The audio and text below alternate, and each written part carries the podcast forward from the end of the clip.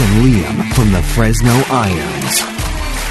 Hello and welcome into another edition of American Hammers Radio.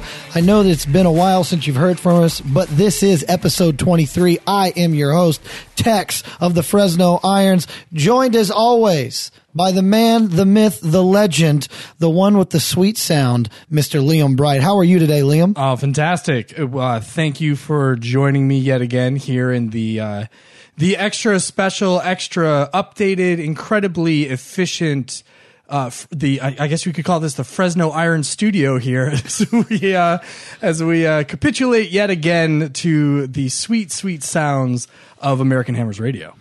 It's good to be back. We've been a minute. We want to apologize to anybody out there that was listening. Um, uh, I, if you could see me right now, I've been playing a lot of kickball. I've got a headband on. I'm wearing tights. There's a lot of things going wrong in the situation. Liam, on the other hand, has better excuses. Uh, you know, he was actually sick. Thank God you're okay. Well, thank you, thank you.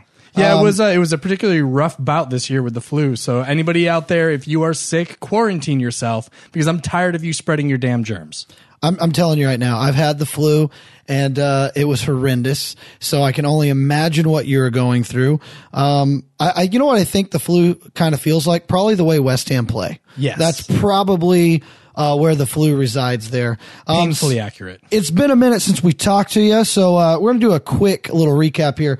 Um, last time we talked to you, West Ham were coming off a loss, and then they had Leicester City. And as you know, they went down 4 1. They got hammered in that one. Then we had an FA Cup fourth round match against West Brom. Went down to our former manager, Super Slav, beat us 1 0. And I, I, my favorite thing, we're watching the memes going through Twitter and everything. Like, you know, you see Slaven with his hands out, kind of looking to the side, like confused. And ah. David Moyes, he's like, I, I wonder what he said. He probably was like, why the fuck did you go back? you knew better. You knew better. Yeah, it's it, it was. Uh, I will give credit to Slaven. He didn't cel- uh, celebrate the goal when it went in. He just kind of turned and and that was it. So I thought that he was very uh, high class. Same thing with. Uh, uh, Julian Dicks, who obviously is is uh, on on the coaching staff there at West Brom, I was a little let down that the at least I didn't hear it at all. There was no acknowledgement, like a welcome back to Slaven Bilic and Julian Dicks.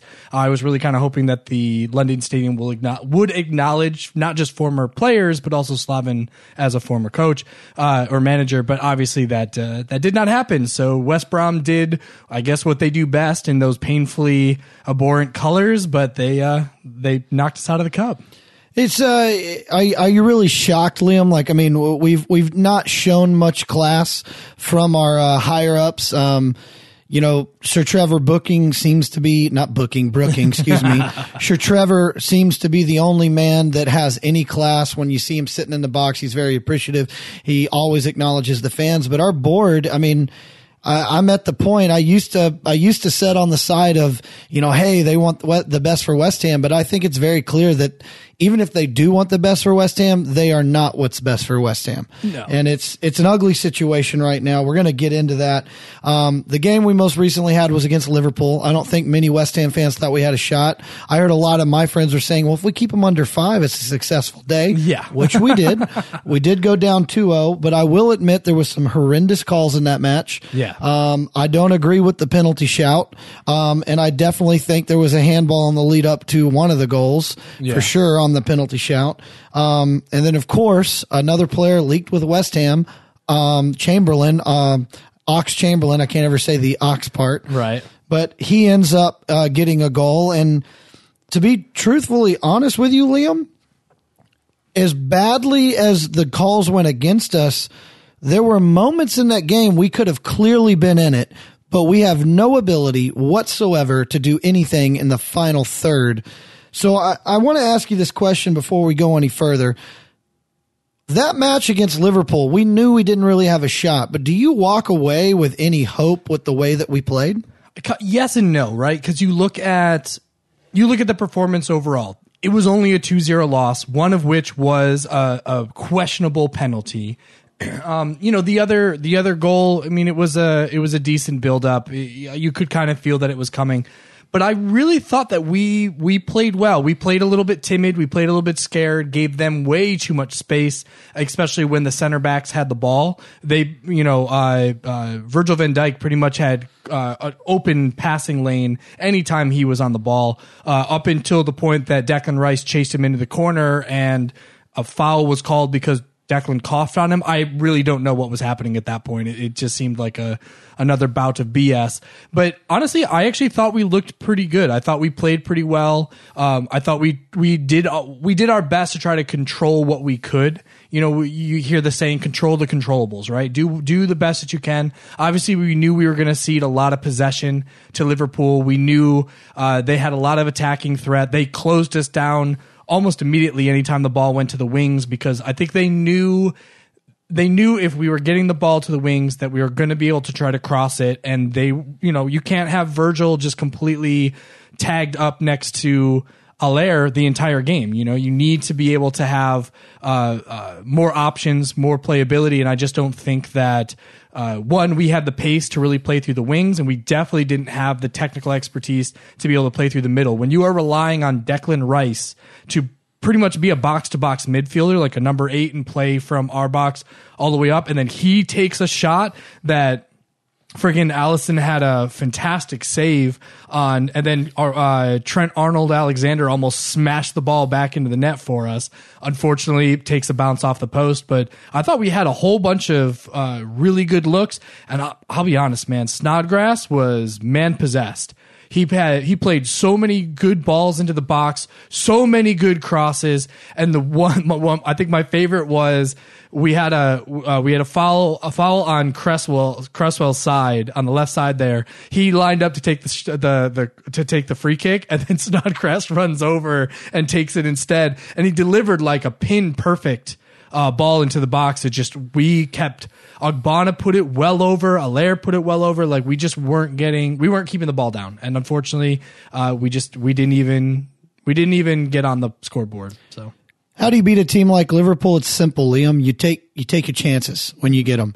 And the thing, the truth of the matter is this: I don't. I, I I've been more critical of West Ham in the past month than I've ever been in my entire life. And when I watched that match, we had our chances. Oh yeah. Liverpool did not run us off the pitch. They were clearly the better team and I'm not taking anything away from them, but we had enough chances to make them sweat. And if we would have put one of ours away, then they would have tightened up. Their asshole would have made a diamond. Yep. And I'm telling you right now, we're in that match from that point on because they would have tried to conserve the lead. But the thing is, like you said, we let them have too much freedom. And when we did put the pressure on, we had a we had a phenomenal turnover and Snodgrass sent it wide. Yeah, yeah. I mean, it was. I mean, that's my point. We, we just don't have any ability. And I love Snodgrass, but I finally saw a glaring weakness in his game, and it was exploited against a team like Liverpool. He just doesn't have the pace. I mean, he's oh, an yeah. incredible passer. He's hands down. He, I'm curious if there's anybody better in the Premier League at set pieces, uh, sending the ball into the pot. Like he's just, for some reason, he always finds the head of our guys. We just can't put it down. Guy is an incredible set piece taker. But really, the truth is that the problem with West Ham when I look at this thing is we we have no consistency out there when you're changing managers and when you don't back a manager the certain way. And I, I think Pellegrini is an outlier. I think he needed to go because his, his tactics were too old, but we never really backed Moyes. It looks like we're not going to back him right now uh, because we've brought in one player off the transfer window. Um, you never really truly back Slaven Bilic. You've got all of Slaven's third and fourth options. You know, bringing in guys that can't that can't cut it in the Premier League. It's just, it's infuriating. And then this is the part that bothers me the most. Liverpool are 19 points ahead of second place Man City in the league. Uh, they were 16, I think, before the match against us. Right. They're 19 now. The calls that went against us, Liam, were an atrocity. Mark Noble getting a yellow card was ridiculous. There was a foul called on Declan Rice, like you said, yeah. deep in the corner. Didn't make sense. And the, the, the thing is, we, you and I were at Strummers, which is here in Fresno. It's the Liverpool bar. Yes, we went to Liverpool bar. We stood our ground. We tried to sing our songs. it was really just three of us. But the, the truth of the matter is this, man. When you're watching that match and the Liverpool fans are looking at you going, yeah, that was a bad call even when they can see it, I don't know what's going on, but how how do you win when those type of calls going on? And granted, let me make something clear. The calls were not the reason we lost. Right. But they definitely added to it. It was the icing on the cake that was. We should have lost that game and hon- honestly, Liam, 1 nil. And it Yeah. should have been tight late in the game. And it's and when you think about that, right? Liverpool played Tottenham a week ago, and they beat Tottenham one 0 You know what I mean? Like it's it's it's very much when you look at when you look at the way Liverpool plays, and I'm taking nothing away from them. I think they're having a fantastic season. I think Jurgen Klopp really has the team operate like firing on all cylinders. But before the game started, I think I was you and I were talking about it. I say I just don't think West Ham has been lucky this season. And what I mean by that is just the the ball has not fallen our way. There are too many times that it goes off the post. There's too many times where a keeper that is second rate suddenly can stand on their head and has an amazing game and makes all these crazy saves and we just don't get that same stroke of luck. And I don't know if it is that concept of you make your own luck or if it's just the you know the players drop their heads and they're just not trying to work hard enough to create that that luck or create those chances that they're not taking. But you look at Liverpool man and it's just every call goes their way and especially when you when you handcuff somebody like Mark Noble, who he goes into the tackle, yes, he had his leg out, yes, but then the Liverpool player literally continues to walk and trips over him. He's not even making a run for the ball; he was casually walking towards it, but then falls and makes sure that he lands with his back on Mark Noble's face And Noble hits the ball twice before that happens. which is insanity to me because the ref is literally five feet away from there and still makes that call that it's a yellow card. Yet, like I said before, you see Firmino do a hack job, just completely chops Lanzini's legs out from under him. And nothing. Like, yeah, we get the foul called, but that's it. And there were multiple other times where our, our players got yanked down. Snodgrass gets yanked down. Um, I think Declan got yanked down at one point. And he literally just play on. Oh, nope, fair play. And you're like, I want to say the first one happened less than three minutes into the match, and at that point, uh, we already knew this is th- this is going to be exactly what we expected. It was going to be live var pool the entire time because everything was going to go their way, and we're just we're going to get the short end of the stick. So I don't know, man. It's it's tough because you you kind of go into that game saying, look, they're undefeated. They've beaten every other team in the Premier League. As much as we would have loved to have been that, you know, to ups, upset the apple cart, be the one team that spoils that party. I mean, with the season we're having, it, that was wishful thinking. But still, I, I just, I'm tired of, I'm tired of the big clubs getting unfair treatment. I'm tired of them getting the calls that we're never going to get regardless of who we're playing. You're 100% right. It's exactly the truth. By the way, I have to give you kudos. Live Var Pool is yeah. a phenomenal. That's a t-shirt. It's ac- That's it's, a- it's that's painfully t- accurate. that is a goddamn t-shirt. Well done, sir. Uh, but really, I, Liam, it's just a situation where, like you said, we're not lucky. We're not going to get these calls. Um, and we're spending a lot of time talking about it, but the truth is, I mean, you can't sit there and watch that game and not see how egregious things were and how things don't go our way. Um, and not only that, it's not just they don't go West Ham's way, how much they go Liverpool's way. Yeah. And it's, it's infuriating. And, you know, oh man, Jurgen Klopp and that damn fist pump. I used to like Jurgen when he was at Dortmund. Now, now it just annoys the hell out of me, but it's just an infuriating situation. The whole game was, it was like no matter how hard we tried, nothing was going to go our way. Hit the post. They make a mistake. We send it wide. They make another mistake, hits the post. Yeah. They make another mistake. We trip. You know, it's just, there's so many things that you can look to. There was an interesting moment in that game that I think we, we need to spend a little time on here. Um, because obviously we are in the January transfer window. There's a lot of things going on. There's, you know, you get on Twitter and West Ham are losing. Who knows what you'll read? Right. You know, uh, you never know what color that shit's going to come out that time. um, there was an interesting moment when Manuel Lanzini was, um, taken off for Pablo Fornals. And I had to confirm it with you on the pre-production meeting, but fans were cheering when Lanzini came off. Yeah, which is that's that's just not. regardless of what you think of him as a as a as a player in terms of this season, like just be respectful still. I mean, that's one of your squad players. You want to boo players on the other team? That's fine. That's well within your rights. But to to boo our own player, especially somebody that obviously he's got an issue in confidence right now. And you know, luckily Moyes uh, believes in him for whatever reason and keeps trotting him out game after game. But cheer Fornals coming on or cheer Lanzini for at least putting in a shift. Like, yeah, maybe he's not the diamond that we that we used to think he was, but I mean, he's still our guy. He still goes out there. He's still trying. You know, to me, it's I don't know. I just think it's it's a little lowbrow to to boo our own player like that. Well, I mean, I, I hate saying this, and I'm, you know, I bleed claret and blue just like you do. But our fans, uh, you know, they're checkers players. And, you know, they're thinking one move ahead and they're not looking at the big picture here. And yeah, I'm calling you out. And I hope that you understand that I'm calling you out because I love the team too. But the truth of the matter is this Manuel Lanzini, from a statistical standpoint, we have a right to boo him. 100%. Right. He's got one assist this year. And since last year, he has struggled uh, tremendously. I think the last great game I remember him having was the last game of the year against Everton. Um, I can't remember if it was this last year or the year prior. I believe it was the year prior under Moyes before we hired Pellegrini, where he had two goals and he had a beautiful goal and he okey doked the keeper and it was beautiful. Marko Arnautovic also scored in that game. Um, but what I'm going to tell you is this it's warranted what they're doing. It's warranted. I don't agree with it. Right. I don't like it at all. Manuel Lanzini, I would, uh, there was a time I would tell you he was my favorite player.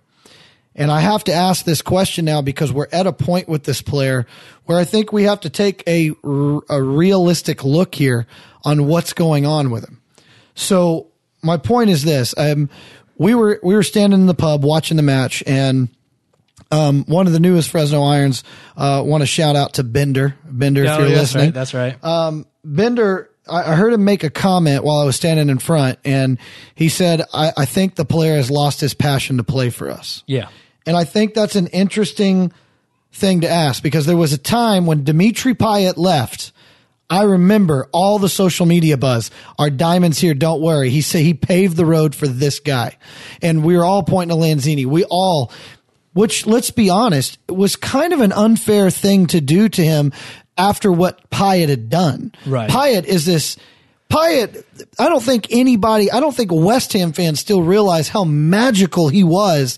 He was arguably the best player in the world, Liam. Yeah. Like there, like he was, he was in the conversation for the Ballon d'Or. Yeah. For what he was doing. Yeah.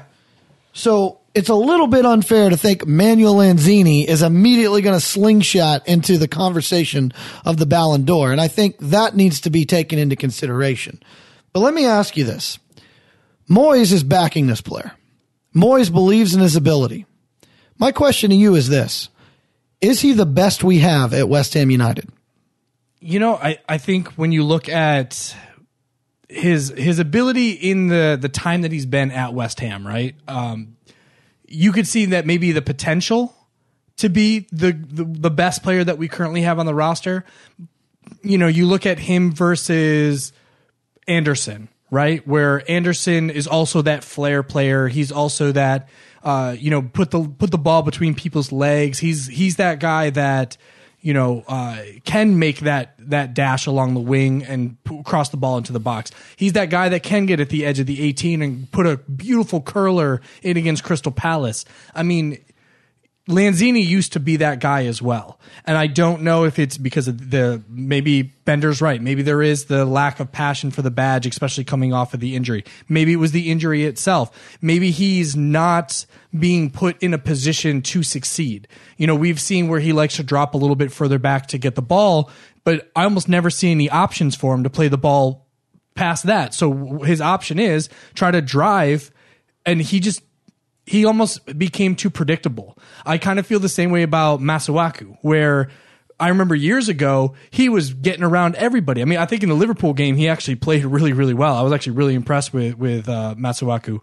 but I think that certain players, I, I guess they get figured out. You know, like they kind of go to the same the the same uh, tricks, the same tactics, and the other team just has it have have them pegged. It's almost like with Fornals. You made the comment how Pablo um, constantly tries to put the ball in through a pass, and he he'll play it right to the legs of the opposing player, and it's like why just play the smarter pass. Like why why make this pass if you're always going to concede possession? And I think with Lanzini, it's almost to that same point where he'll get the ball, and I almost assume he's going to lose it. He's either going to hold on it to, for too long and he's going to get his pocket picked, or he's going to try to play some stupid one-two fancy pass and it's going to get picked off as well. So I don't know, man. I, I kind of would say, from an ability standpoint, yes, he probably is our best player, but I think just like with Payet, he's a great player. He's not a great West Ham player. We need those guys like your Mark Nobles, your Declan Rices, your Aaron Cresswells,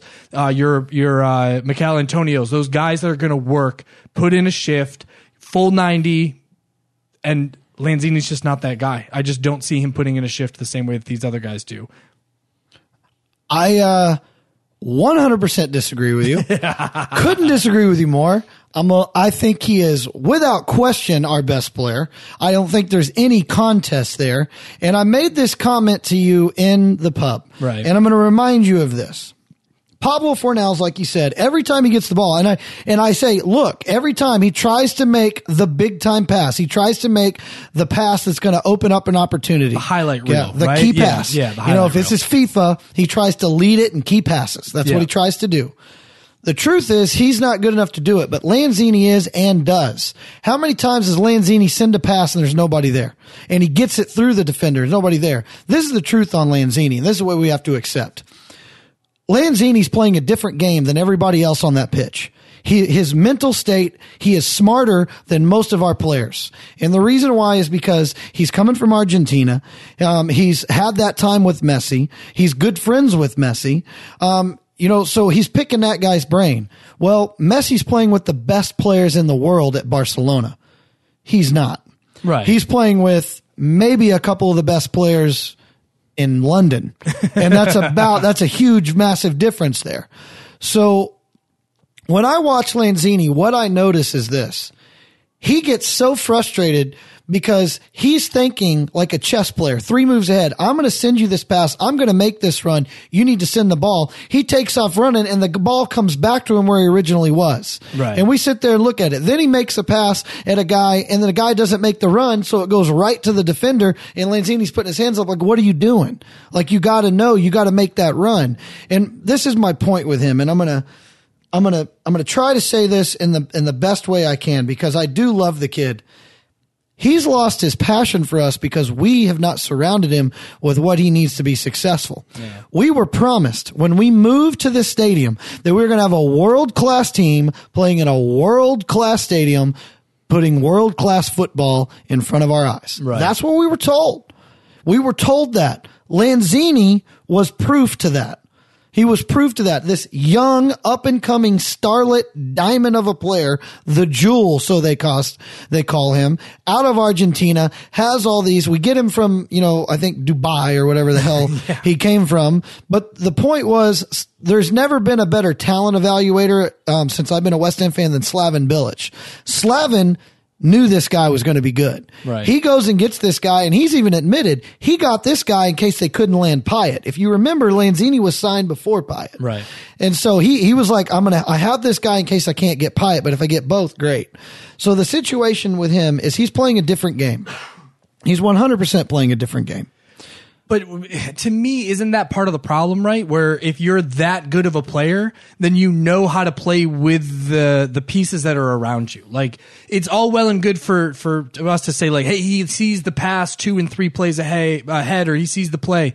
But if he if he's not playing off of the talent that's surrounding him, then is he really the best player? Like you can be an uber talented six foot four striker from the Bundesliga that no, knocking in goals that is a 45 million pound player, but then you get brought to West Ham, and if you're not if you're not surrounded by players that are going to complement what you were able to do at your prior club, what do you have to do to be successful? You have to adjust. You have to readjust. And the best players in the world make the people around them better. They they they don't they don't worry so much about being surrounded by high talent, but they find a way to work with the talent that's around them. I think you look at Ronaldo, you look at Messi. Hell, dude, you look at Zlatan Ibrahimovic went to United States and everybody everybody said, "Oh, he's going to retire.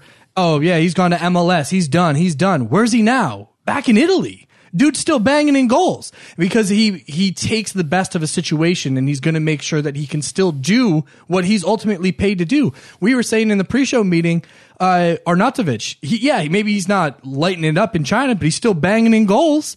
So yeah, I, I think that there there is something to be said about uh, the promise of us having a world class uh, stadium and club and playing world class football and not seeing those results, but we do have some really high talented players. They just have not figured out a way to work together because none of them can stay fit long enough to play in a successive series of games. And is that the fault of the player? Is that the fault of the training grounds at Rush Green because they're so far behind anybody else in the Premier League? Or do we just have a knack for signing injury prone players a la uh, Jack Wilshere, who's now undergoing hernia sur- surgery and is going to be out till the end of the season?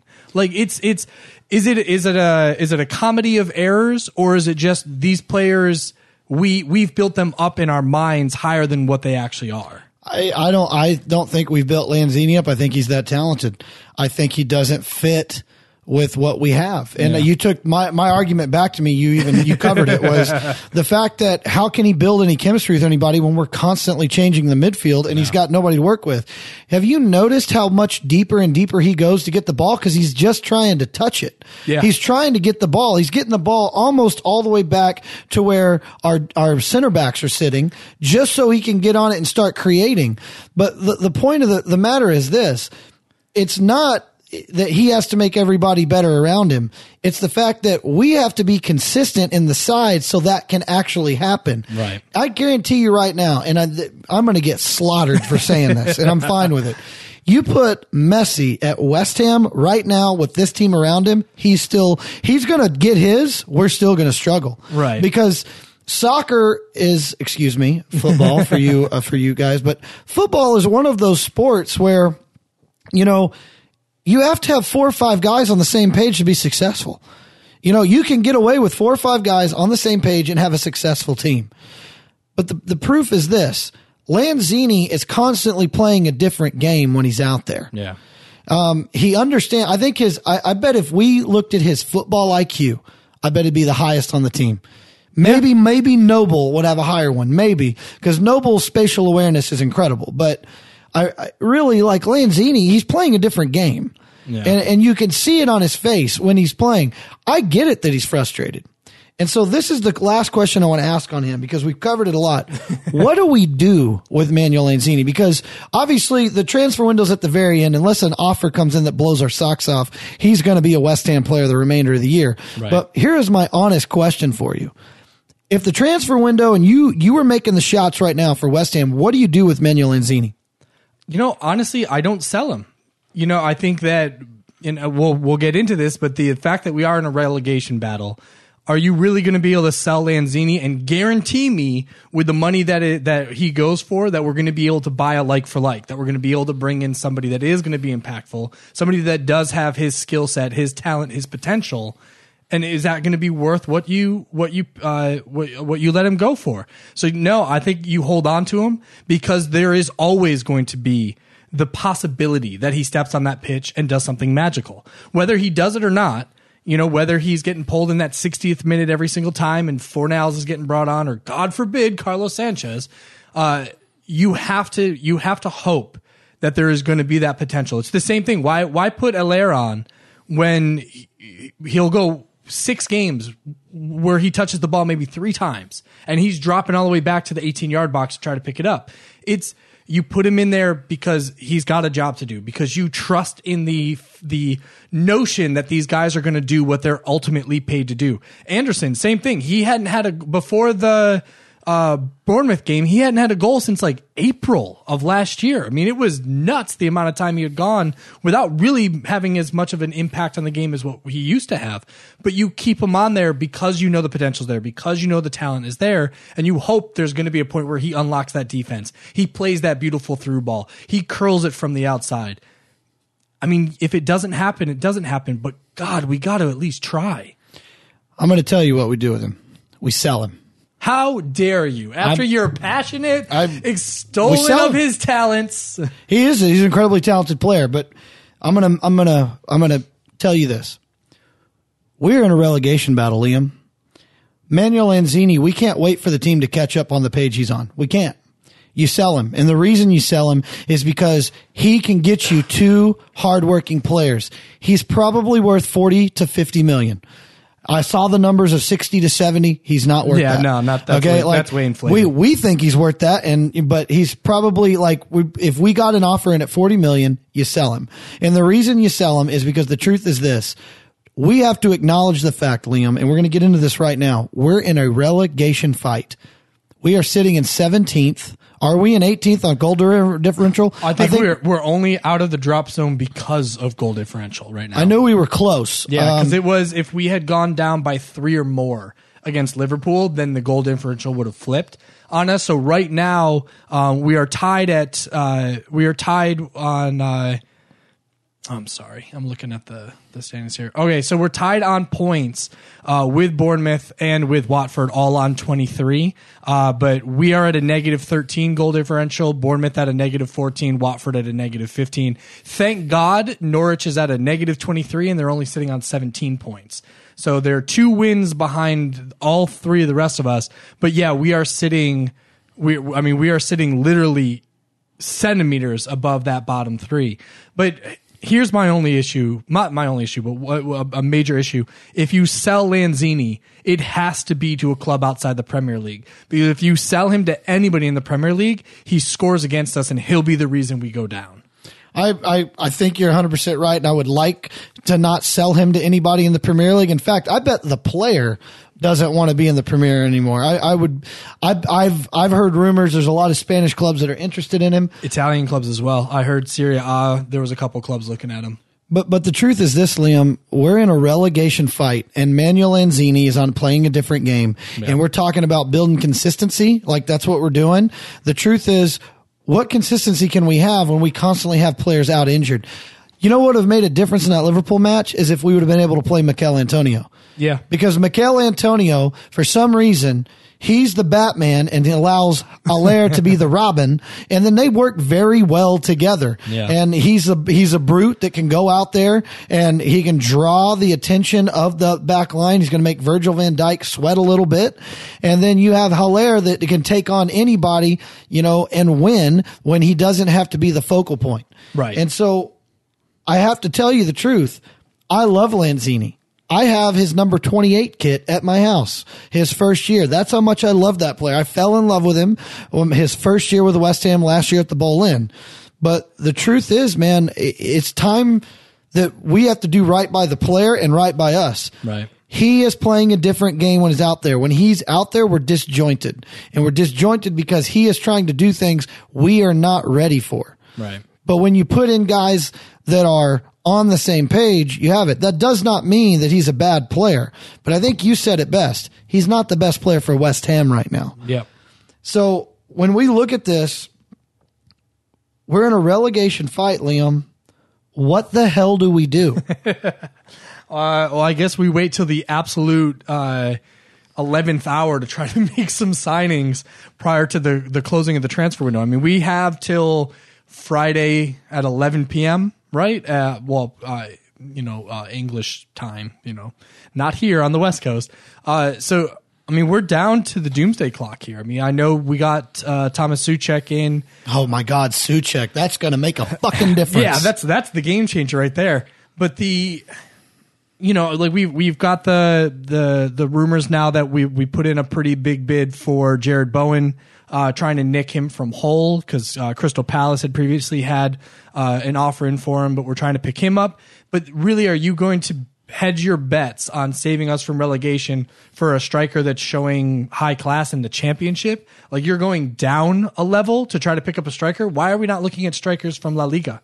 Why are we not looking at strikers that are maybe out of favor at some of the other clubs in the Premier League? Why are we not going with proven strikers? I mean, even with Haller, this is a 45 million pound you know, weight around our neck up at that up at that front line because he's just not banging in goals the way that we need him to.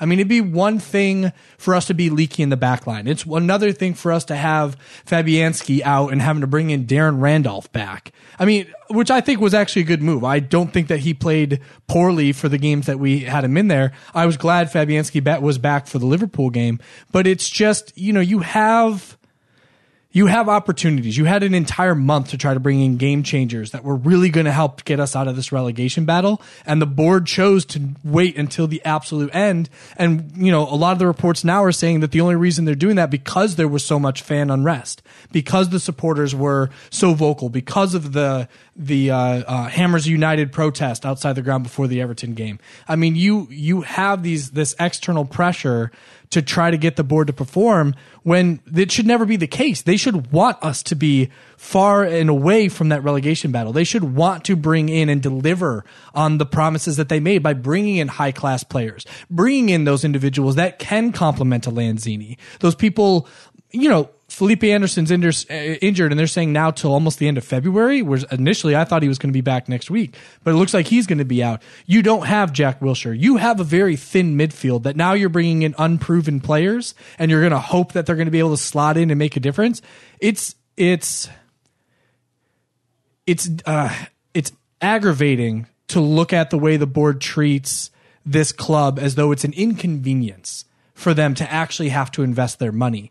And if that is the case, they need to go. We are they are the reason we are in a relegation battle. The the 4 years now that since we've been at the London Stadium, yeah, we finished 10th last season with Manuel Pellegrini, but there was a point even last season where we dropped fairly low in the table and there were concerns that we may fall into the relegation zone. You cannot tell me that they cannot learn season over season to reinvest in this club and get us to where we were promised we were supposed to be, which is the top half of the table they cannot reinvest in this club and they cannot get us where we're supposed to be. I'm going to tell you again. Oh yeah, it's because no. it's the truth. I mean, I'm a, I, I I hear what you're saying, and I, I I love the positivity out of you today, and I like the fact that you went nice. You said uh, it's aggravating. No, it's downright shameful. it's It is shameful. It is ridiculous. It is comical. That's maybe the worst one. We are the laughing stock of the Premier League when it comes to transfers. It's a joke. We're linked with every name, and then we get Thomas Soucek. Yeah. So I'm going to tell you this right now. You want to know what we do? And I'm going like I am on the hate train, Liam. I'm on the fucking hate train. Here's what we do. We get fucking relegated and we sell it out and we relegate. And let me tell you why. We relegate because this board can't take that financial hit. They'll be forced to sell. They will 100% be forced to sell. So the way that I look at it, it is, um, it is addition by subtraction. We get rid of this board. We get somebody in. At this point, anybody. Sometimes the devil you know is better, but I'm willing to dance with the devil I don't. Right. And the point is going to be this. You do it. You get rid of all the fat. You sell the guys that want to stay. That means goodbye Lanzini, goodbye Felipe, goodbye Haller. You let them go. It didn't work. You tried it. It didn't work. And let's invest in the academy like they used to do back in the day. Grady Diangana is killing it at West Brom. And now they want to buy him. Yeah. Yeah, they put in an offer. Yeah. And so you look at that point right there. So Grady Diangana is killing it. You got Ben Johnson.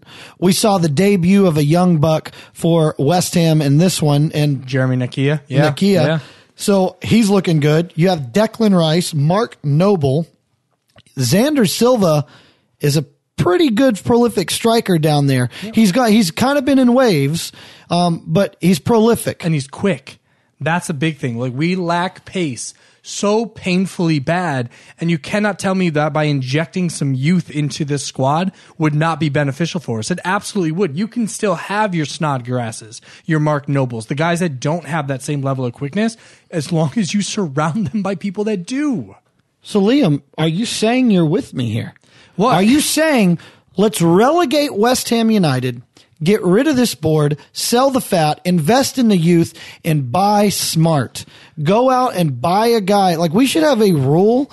Um, we're only going to buy guys under 25 years old and they're going to sign a five year deal if we get them so that we get them for the prime of their career. My, my only fear is you look at a Leeds United, right? Used to be the perennial contender in the Premier League and they've gone down and have stayed down for so long that that is my fear that the last time we went down, right, in 2010, uh, the 2010-2011 season when we when we got relegated last, the first season that this board was in charge, we were lucky. We were fortunate to come right back up. Earlier in the 2000s, in the 2003 season, we were down, I think it was two years before we actually came back up. So there, it, my fear is there's no guarantee that we go down for a year. We get to inject the, the, the team with some youth. Yeah, you still have Moyes at the helm. He gets you brought back up similar to the way Allardyce did. And he's the hero because, oh yeah, we went down, but look, he brought us back up but that's not a guarantee anymore, man. Like we just struggled against West Brom at home and we played a strong ass side. So if that's the case, I mean, in West Brom, yeah, they, they've been, you know, in the top two for a while now, but they've had a bad run of form. The seven games before this, they were not looking good. And then all of a sudden they play us and they beat us 1-0 in our own home. You know, air quotes on home. It's, that's that is one my one caveat that as much as I would like to see us get relegated, if it did mean the board were were gone, that they were absolutely going to be gone, if there was a guarantee that we go down and they're gone, I I might take that chance. But there's one, no guarantee that they go, and two, there's no guarantee that we come back up immediately. And for uh, the, the all the struggles and all the issues that we've run into, I just I fear, and they talked about this on Sunday Supplement on Sky Sports. There's no guarantee that this club survives relegation. And I, as much as I hate the board, as much as I hate what's been happening to West Ham in the last couple years, I still love West Ham, and I cannot see my beloved team fall apart. Okay, I'm gonna I'm gonna backtrack a little bit. I got a little emotional. you made some very good points there. It um, happens once in a while. God damn it though. I just I just want this board gone, Liam. Yeah. I want them gone so bad. Uh, it's very clear. I don't care how much Sullivan loves the team. I don't. No, because I, I, don't think excuse he does. me, not Sullivan. Gold. Gold. I don't care how much Gold loves the team. And I don't think either of them love it. I think they like the team and they like the prestige of owning a London football club that has some connection to both of these idiots. But they talk about financial issues and we find out recently that Karren Brady just got a fucking raise. How are you going to give this dumbass a raise? She was making 898,000 pounds and now she's making over 1.13 million pounds a year to do fucking what? It is, it is just completely astounding the the incompetence that this board has and it's it's it's gotten to that point where every single news pundit is calling out West Ham's inefficiency and their lack of investment, their lack of ability to properly run a football club. And the board has the audacity to ask them to apologize You've got to be fucking shitting me. You get, you got called out on all your bullshit and this, th- that's your response instead of being, Hey, we'll do better. Hey, we're going to start investing money. Hey, we'll be smarter about the way we run this club. Instead, they turn around and go, Hey, I don't like that you guys called us out on our shit. I want you to apologize. Fuck out of here.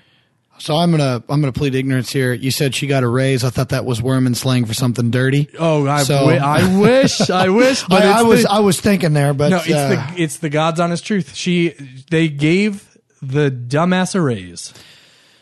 So let me get this straight. They give her a raise, um, and she's probably drug West Ham's name through the mud more than any of them. Yeah, with a stupid column. She's also um, the one that tweets out pictures at the Arsenal game going, Arsenal knows how to do it right because they fucking have desserts. like, um, bitch, you don't need to be eating that. Like, come on now. Yeah. I mean, really, oh God.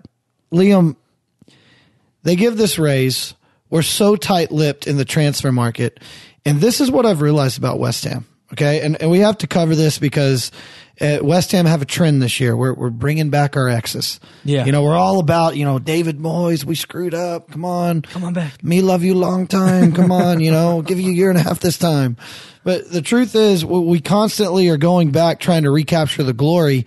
And the truth of the matter is, is it was broken before. We just, yeah. we had a guy who once again is linked with West Ham named Dimitri Payet. Yep.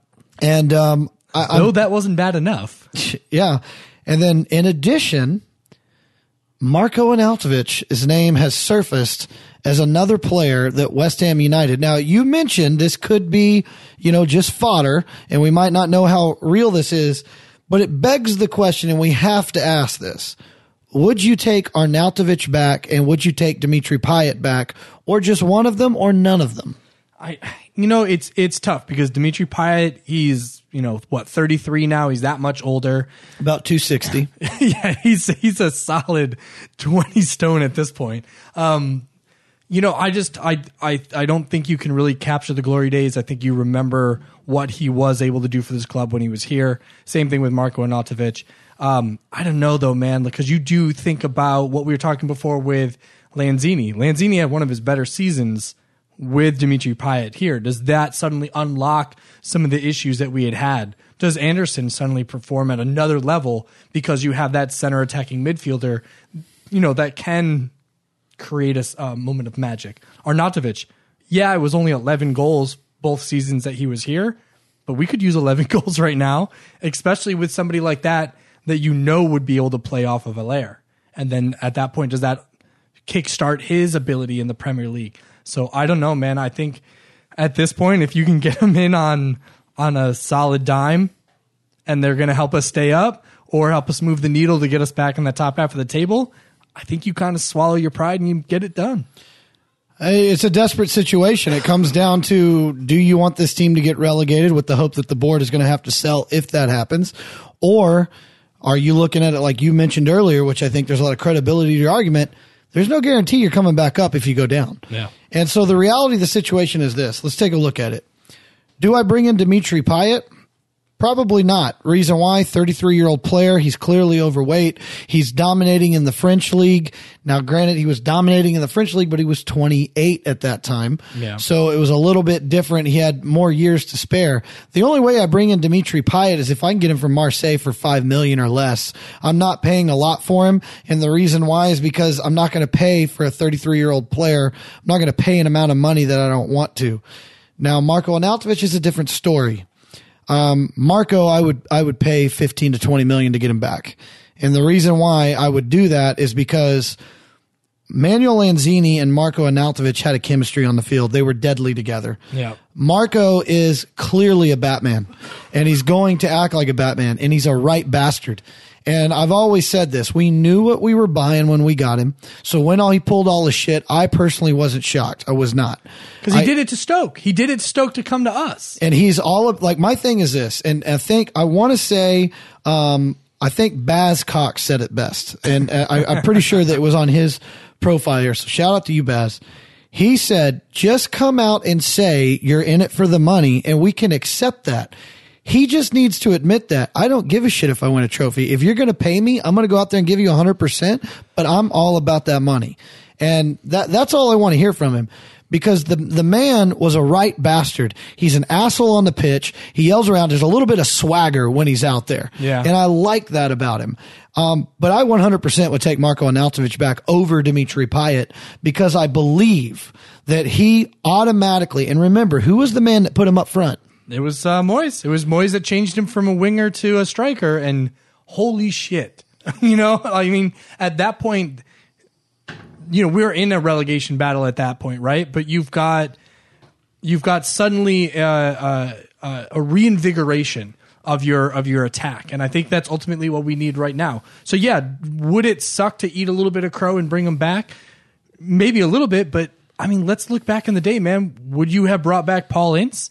Like even after the whole Manchester United holding up the jersey and all the bullshit that with that, the dude could still ball. So yeah, maybe you suck it up a little bit and you realize, yeah, players want to go where the money is or they want to go where the trophies are. But if they're willing to come back and they're going to fight for the badge and they're going to keep the team up, isn't that what we want? At the end of the day, don't we just want players that are going to play for the badge? Whether it's the money that helps them play for the badge or if it's the ideal living in London, I really don't give a shit. As long as they, as long as the product on the field is is what we as fans deserve. And I I swear to God, we deserve Champions League. We deserve top half of the table. There should never be a point that we are lower than 10th place. And if it takes Marko Arnautovic and Dimitri Payet back to do that, fuck it. Do it. Get the job done. I'm all I'm all in on Marko. Uh, I mean, he's a right bastard, and I know I know what he did to the club. I know I know the turmoil he put Pellegrini for uh, through. I've heard the stories, but the, But Moyes wouldn't have put up with that. You know what I mean? I think that's the biggest thing. Pellegrini was just the he was like befuddled the whole time. Moyes, I think, would have put Marko in his place and he'd have been like, Marko, sit down, shut the fuck up, put the ball in the back of the net. Because he wouldn't have tolerated that. And I think that's why Marko didn't try to do it while Moyes was still here. And then he started playing the little mind games and the little behind the scenes bullshit because there was nobody there to really put him in his place. Because then when you think about it, when he had to release that video that was like, Oh, West Ham, I'm still here. I'm going to play for you. What happened right after that? Every time the players would go and clap the, the fans, Marko would go and stand with Mark Noble because he knew there was nobody in that stadium that was going to throw shit at Marko Arnautovic as long as Mark Noble was standing right next to him. So he was always arm around Mark, standing right next to him. It's because he knew what he did and he knew the fans' reaction to it. So he was trying to mitigate the, the uh, backlash as much as possible. So I think, especially if he needs to come back because he wants to play in London again and he realized this little Chinese excursion didn't work because now he has coronavirus and he may never recover uh, yeah, I, I'd have him back because I guarantee you he battles now.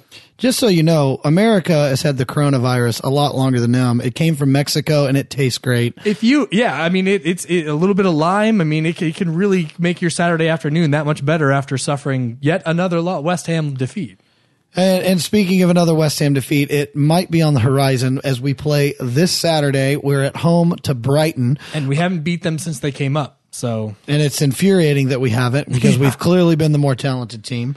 Um, uh, you most likely you uh, by that game, um, we're going to know if West Ham were able to sign anybody else. If there's any surprises, uh, uh, no shocker here. It doesn't look like anything's going to happen on the final day. nope. I mean, the only thing I could see is maybe one of our top guys going, but I couldn't see anybody coming in. Uh, It's a it's an ugly situation right now. Being a West Ham fan, um, as the song says, fortune is always hiding. yeah. Um, so we look to Brighton here. Um, we haven't beaten them. You mentioned it. What's your prediction for this match? I, I, I mean, I really don't have a lot to, to say, to look at. Uh, here's the truth. We've said it again. There's really not a lot of players on their team we fear. We are clearly the more talented side, but if you're going off form, we should probably, you know, have a tough time in this match. So looking at it, Liam, what is your prediction for this game against Brighton? I think we actually come in looking good in this one. I think based on the performance that we had against Liverpool, knowing that we we need to get those three points. We cannot just hope on one point because we don't know if Bournemouth's going to take a win. I mean, their last their last game they won. Watford lost their last one. Uh, but for Brighton, uh, they've only won one match in the last five. So they've had two losses, two draws, and a win. I think that they're there for the taking, and I really do think that if we play Lanzini out again, right? If you if you do Cresswell and Masuaku on, I think there was a lot of uh, give and take. There were some times where they didn't quite know which one of them should push up. I think that now they've got the the pressure of a Liverpool game behind them, and Brighton they can be a little bit more forward. We were lumping a lot of balls in towards the end of that Liverpool game. We kind of had them on their back heel, which I was really impressed on, and.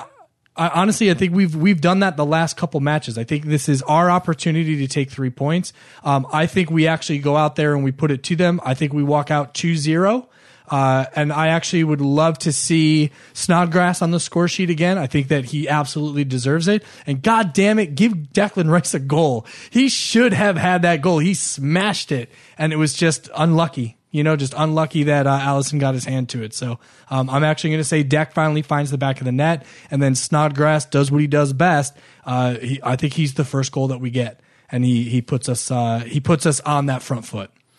I think at this point, um, you got to put the best players on the pitch. I think Masuaku is one of those guys. I think Cresswell is one of those guys. I think Snodgrass is clearly one of those guys. Um, I think Lanzini's at his best when he can play in behind the striker.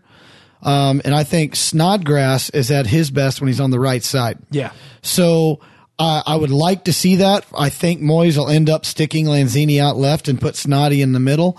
Um, but I, I really think um, the point is is going to be this: we know that Lanzini has to go get the ball deep. So to me, it's going to be very key I hope that he gives a green light to Mark Noble to free flow. Yeah. Uh, because Noble's a guy that can get the ball, hold it, and get it to Lanzini in a position where he doesn't have to come past the midway line to actually get the ball and start creating. And I think if we have him, if we have Snodgrass out there, um, alongside Lanzini, I don't know what's going on with Antonio, but to me, if Antonio plays, we win. Like Oh, yeah. I, I think it's it's not even a question. But I can't I can't say he's going to be on the pitch. So when you've got Haller, who I, I like, Haller is to me needs to be treated like a decoy in the game. He needs to just draw attention and let Lanzini fill into that spot because Lanzini because he's got the foot like we mentioned where he can put he can put the ball wherever he wants it if he gets the space. Yeah. Problem is he hasn't been able to get the space. And I think, but uh, but you think you're saying it perfectly. If Haller can pressure the center backs and make them drop deep, and that that gives that more that gives that that uh, openness, that space for Lanzini to really operate and either play the ball out to the wings, let the cross come into Haller, or if he has enough space that he can get to the top of the 18 and fire one in, do it. I I, I like that idea. I like playing him as kind of. Uh, like a number 10 role, like a playmaker role right behind Haller, but as though it is that 4-4-1-1. I think to me that's probably what makes the the most sense, especially if we don't have Antonio. I, I don't mind the idea of Ajeti getting a, a run out and trying to play the two of them up top. I actually think he worked really, really hard um, in the uh, the Leicester game, but I just I just don't think there's been enough time, and I don't think we can wait for them to figure out the chemistry between the two of them. I think we need results now, especially against, against Brighton, because with Man City and Liverpool looming right after that, I mean, this is our opportunity to get points. You're 100% right. We've got to find points where we can get them. And this is a game where we can't settle for the draw. We've got to go for the win. Yeah. Um, and as I mentioned it, Lanzini was at his best in most recent times, obviously when he was next to Dimitri Payet, but he also found form again when he could sit in behind Arnautovic. Yeah. So if he can sit in behind the striker, I think we're going to see the best of what he can offer. Um, I'm really curious to see if he rolls Thomas Soucek out there. um, I would don't be shocked, West Ham fans, if we just sign a guy and he immediately starts. Tends to be the way we do things. Um, so once again, that inconsistency that we build um, is going to continue. So time for my prediction. You have a 2-0. You've got Snoddy and you've got Deck getting a goal. I like that shot. I like it a lot. Unfortunately, I think we go down 1-0. And I think we go down 1-0 because he's going to start Thomas Soucek. We're not, he's not going to play Lanzini in the right spot. Um, he's going to play it out there. We're going to be disjointed as we always are. We're going to get close. We're going to have moments in the game where we look good, but form has told me that we're not going to be able to put the ball in the back of the net in the final third because we're going to struggle there. And as typical West Ham, we're going to give up a cheap goal early in the match within the first 20 minutes and we're going to be playing for the rest of our lives down the way and Brighton is just going to play tight asshole and it's going to suck. So when you look at uh, Brighton's last couple of matches, so they lose three one to Bournemouth, which that obviously, I, and I, I hate the idea of like, well, because we beat this team and this team beat that team, we'll beat that team. I know that's not always the case, but there is something to be said about you know like a what was it, it was four 0 over Bournemouth. And then Bournemouth takes Brighton 3 1. Uh, they tied Aston Villa 1 1. They lost to Everton 1 0. Uh, they lost to Sheffield Wednesday in the F, in the uh, FA Cup, and before that they had a one-one draw with Chelsea. The last time they they won was a 2-0 uh, over Bournemouth back on December 28th. So the replay against Bournemouth they lost. I mean, uh, yeah, I get it. That was that was uh, it, they were away at Bournemouth, but still they're going to be away at the London Stadium, and I think this is our opportunity to really capitalize on it. So um, I can. It, it sucks though because I can absolutely see us losing 1-0, similar to the Sheffield United game. Uh, but I'm I'm hoping for the best, man. Nice try. You're not going to convince me. we're we're going to go down 1-0. I'm pessimistic right now and I'm not I'm not feeling like we can. So in spite of that, you have two goals, one for Deck, one for Snoddy.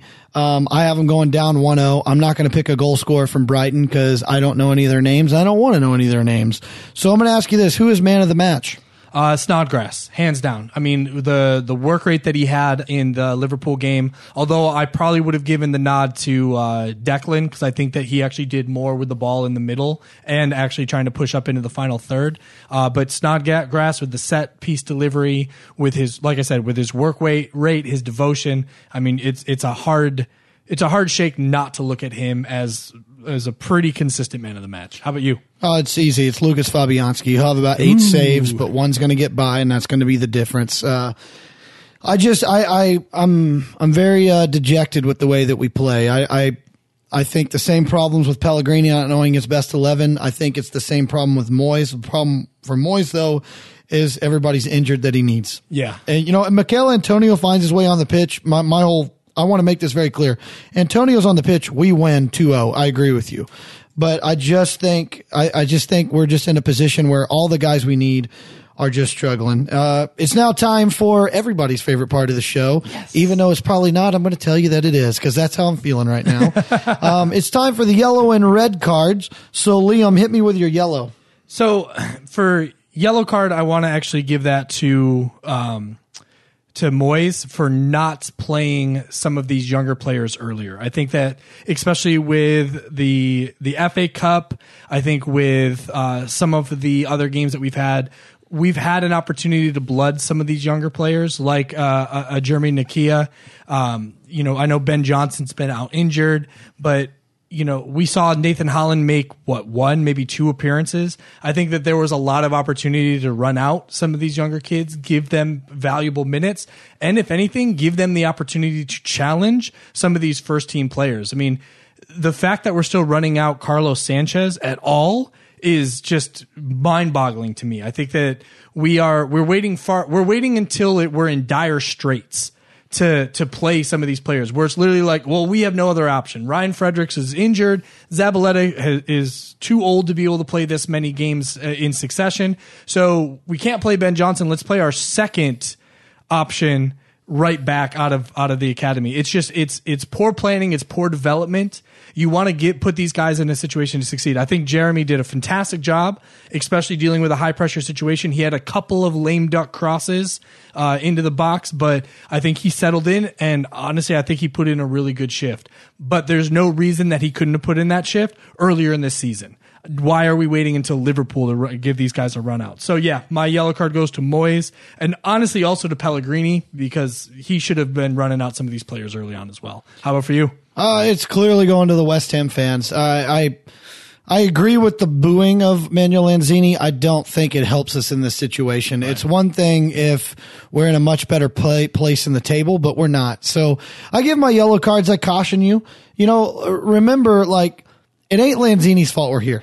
Like, it's not. So if you want to boo, there's somebody you can boo, and it ain't Manuel Lanzini. And I, it's hard for me to boo a guy that's had so many great West Ham moments. Um, I, I understand. I it's warranted. It is definitely warranted. There is a reason to boo him, but I don't think that's where the problem lies. Right. So that that's where that goes for me. What about your red card? So red card, I, this may seem kind of typical, and I'm sure I've given it multiple times to the board, but the board again because here we are at the absolute end of the transfer window, and really the the one signing they got relatively early was Darren Randolph, which was not going to cost them any money. Here we are, another window where they've decided n- not to spend, and they sit around and they piss in our face, telling us it's rain, trying to say, "Oh, well, it's difficult to make signings in January." Bitch, please. We've watched multiple other clubs have no problem at all bringing in additional talent to bolster their squads this transfer window. So you can't tell me that Sheffield United can put the the you know pen to paper, but we can't fucking do it. Say you know Southampton. Why are we competing for players? Against Crystal Palace. Why are we competing for players against Sheffield United, against Southampton? This is, this is ludicrous to me. We should be battling the top six and we can sell it and the fact that, look, you can be an all-star player here. Over, over at Tottenham, you might not even make the bench, but you will play here. You will be a legend here. We've got this, this beautiful stadium. We've got this, uh, you know, manager with a with a great track record when he was with Everton, not so much with Manchester United. You know, we've got other players like Anderson, like uh, Haller. We have these high quality players that we that have been brought in.